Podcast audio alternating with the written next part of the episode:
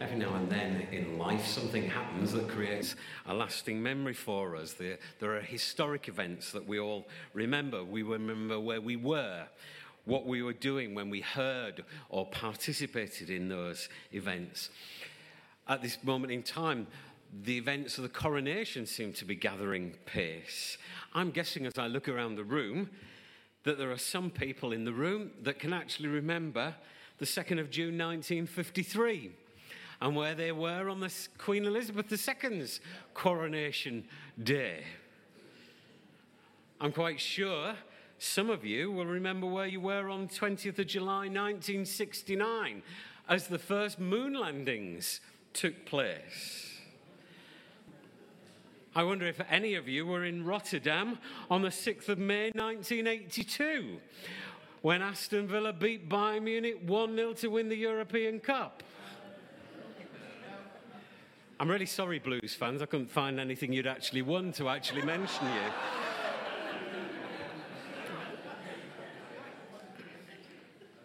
Perhaps you remember the 9th of November 1989 when the Berlin Wall fell. Or perhaps you can place yourself on the 11th of February 1990 that Sunday afternoon when Mandela was released.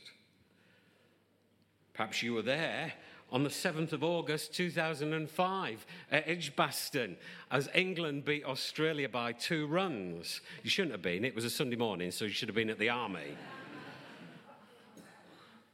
Or perhaps you can remember the day after the Brexit referendum on the 24th of June and place yourself exactly where you were that day. These are flashbulb memories. They're events that are so powerful, so impactful that they create a flashbulb in your mind, fixing a mental image like a photograph, and that you forever associate that day with that event. We all have our own individual personal flashbulb memories as well. Things that have happened in life where we create a memory. And I think that was certainly the case for Peter, John, and James as they accompanied Jesus onto the mountain to pray that day. Jesus was being very deliberate in what he did. He took the disciples away, three of them. It was a useful reminder of the need for all of us to take time to be away with God. And at first, they're very sleepy. And as the three of them and their companions began to drift into slumber, Jesus himself started to pray. And as he humbles himself there on the mountainside, he was exalted. Verse 29 of the text reminds us as he was praying, the appearance of his face changed, and his clothes became as bright as a flashing as a flash of lightning. So what we're describing here, what um, is being described to us is that Jesus' face seemed to change. His clothes actually seemed to dazzle. He was covered with a brightness, he was shining in glory. Well, glory, if you look into the Old Testament, was represented by the Hebrew word kabod or kavod. And it actually means weight or worth or value of something. And so, therefore, the glory of God was his worthiness, the worthiness of God. It was an exhibit, exhibition of the divine and perfect attributes of God. In the Old Testament, the glory was often referred to the creative brightness that God surrounded himself whenever he revealed himself to people. For example, when Moses went up Mount Sinai in Exodus 24, we read these words When Moses went up the mountain, the cloud covered it, and the glory of the Lord settled on Mount Sinai. That brightness was there as God revealed himself. Same happened for Elijah. When Elijah went up Horeb, these words were read in 1 Kings. The Lord said, Go out and stand on the mountain in the presence of the Lord, for the Lord is about to pass by. Then a great and powerful wind tore the mountains apart, shattered the rocks before God. But the Lord was not in the wind. And after the wind, there was an earthquake, but the Lord was not in the earthquake. After the earthquake came a fire, but the Lord was not in the fire. And after the fire came a gentle whisper. When Elijah heard it, he pulled his cloak over his face and went out and stood at the mouth of the cave. The glory was there. So the glory of God was shining forth. In the New Testament, we don't use this word that was used in the Old Testament. We use another word, or another word that is used, doxa. And in the New Testament, the word used to describe the revelation and the character of the presence of God as revealed in Jesus. That was the glory. In Jesus, divine glory shone. That was doxa.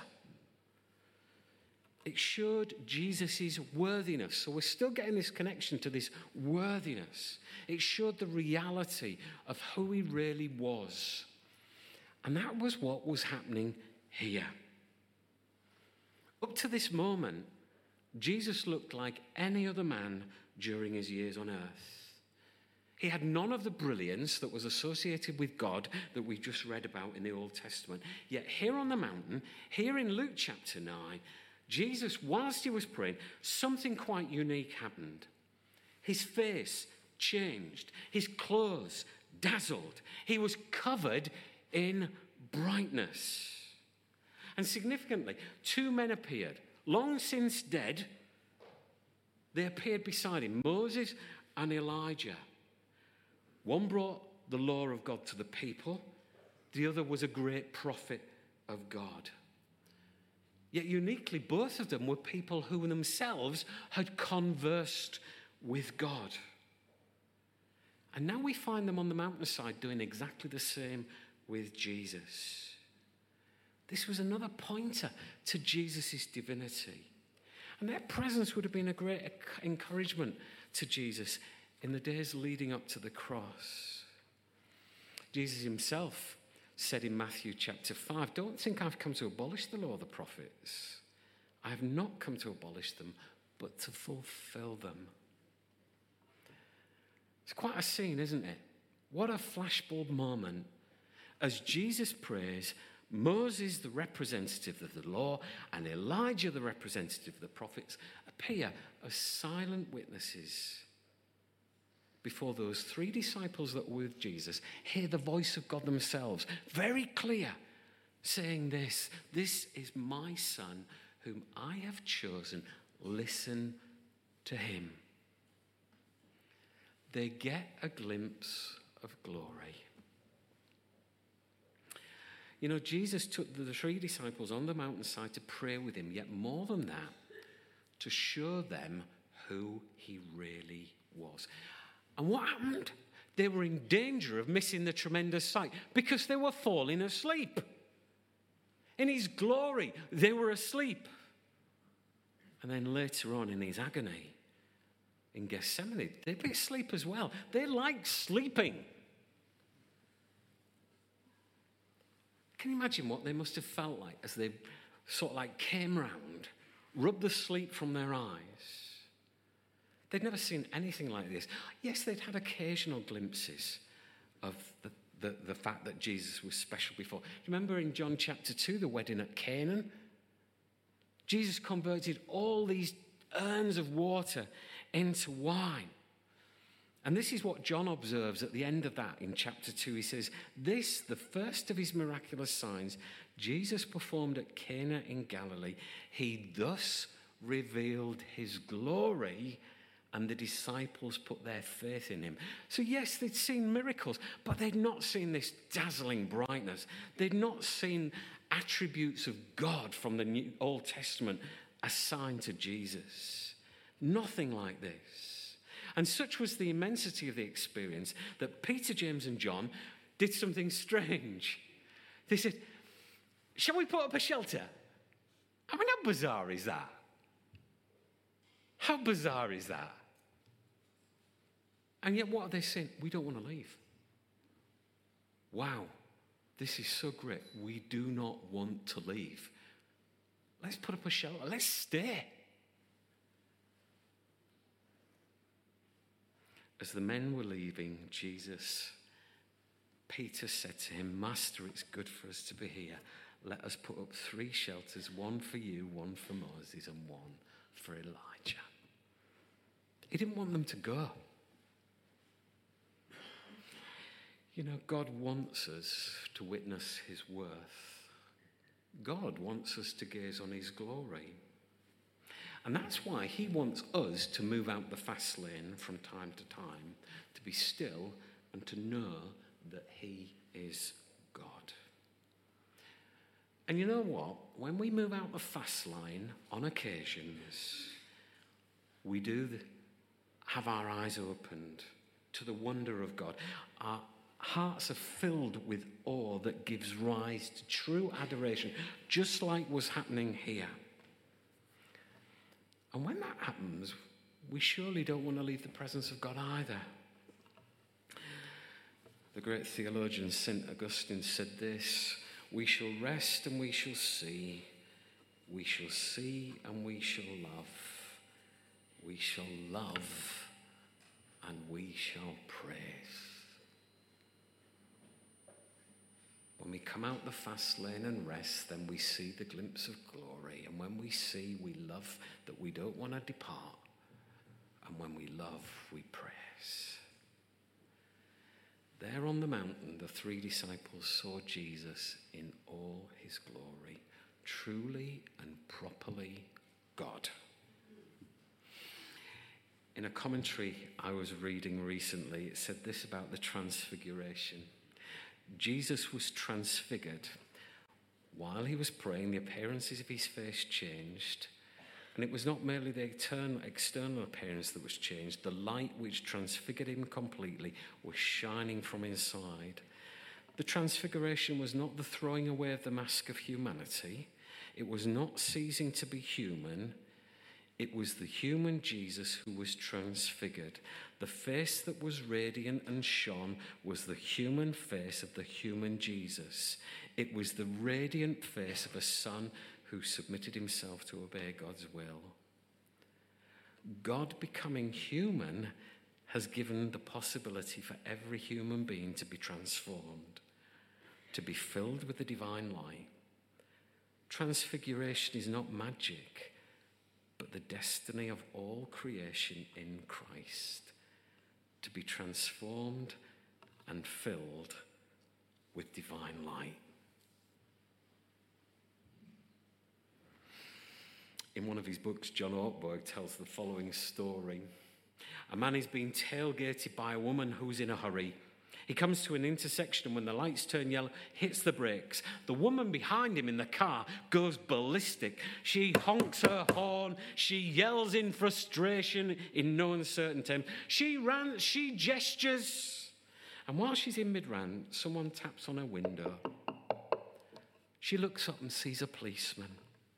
He invites her out of a car and takes her to the police station where she's searched and fingerprinted and put in a cell.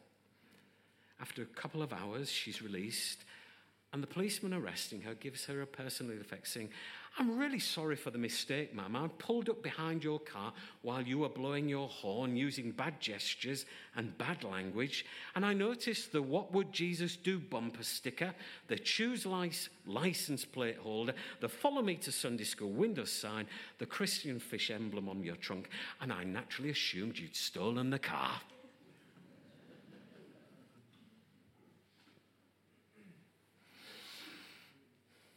Ortberg goes on to say this the world gets pretty tired of people who have Christian bumper stickers on their cars, Christian fish signs on their trunks, Christian books on their shelves, Christian stations on their radios, Christian jewelry around their necks, Christian videos for their kids, and Christian magazines for their coffee tables, but don't actually have the life of Jesus in their bones or the love of Jesus in their heart. There's a wow moment, isn't it? When was the last time you got a glimpse of God's glory? When did the last when did you last see Jesus in all his true worthiness, his glory? Is the glory of God reflected in your life? In my life? Well, for these three disciples, this was a flashbulb moment a special moment to observe Jesus in all his glory. This week we embark on Lent. Lent is a time to step aside from that which distracts us from knowing and experiencing God. It's a time to reflect on our humanity and God's glory. our theme this year is going to be quite simple. It's going to be grace and purpose. And over the next few weeks of Lent, as we lead up to Easter, we're going to consider the grace of God and how that changes us because Jesus came that we might know joy, we might know abundance, and that we might become people of joyful purpose through his grace. What might it look like for us to come as we are, expectantly, devoted to the God who gives us light and life, with the entirety of our heart, soul, and might? What might it look like for us to come away once again and journey with Jesus through Lent, see and experience the grace and glory of God in his life, and be filled with that same divine light ourselves? What will that look like? Or may it be so. May we each get a glimpse of that glory. May we see Jesus in all his true worthiness. And may that glory of God be reflected in us. As we come to the end of our meeting this morning, I want us to give us a chance to think about how we're going to do that. You know, so many people think about Lent, about what they're going to give up. I'd like you to think about what you're going to embrace. What are you going to do to see the glimpse of glory before you in these coming weeks? Forget the chocolate, forget the crisps or whatever you might think is a good discipline. What are you actually going to do to get a glimpse of God's glory in the next nine weeks? What are you going to do that will allow you to see Jesus and his worthiness? What are you going to do to reflect on that, your humanity, and how the glory of God is reflected in you? Think about those things as you prepare yourself, as we prepare ourselves to journey with God with grace and purpose through these weeks of Lent. Let's come to the glory of God this morning, and in these quiet minutes, just before we sing a closing song, let's just declare the glory of the risen Lord that's within this place. Let's just set ourselves to say at the beginning of Lent this year, Lord, I want to glimpse your glory. Just like those three disciples, I want to see you for who you are. Show me what I need to do to embrace that. Show me what I need to do to reflect your glory in my life. Come, gladly bow the knee, worship the Lord in all his glory this morning with me. All heaven declares.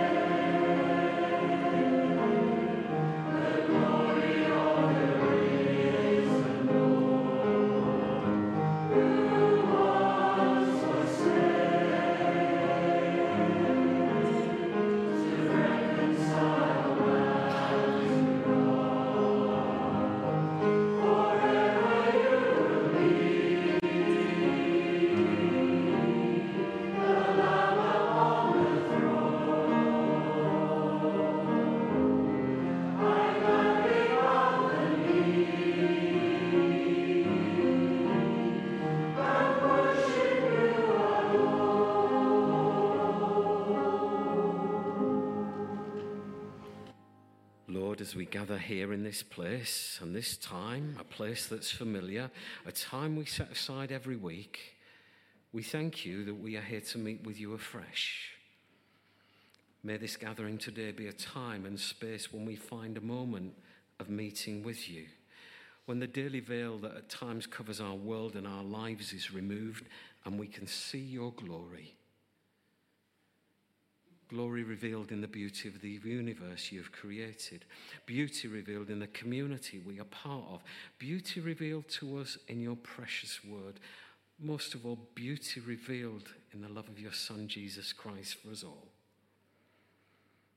So help us again today and in these weeks of Lent to come away with you to a quiet place, to meet with you in new ways ways that help us glimpse how things really are when we truly come into your presence, when we truly allow your light and your glory to transform us and the whole world. Come in your glory, and may our lives reflect it, Lord, in Jesus' name. Amen.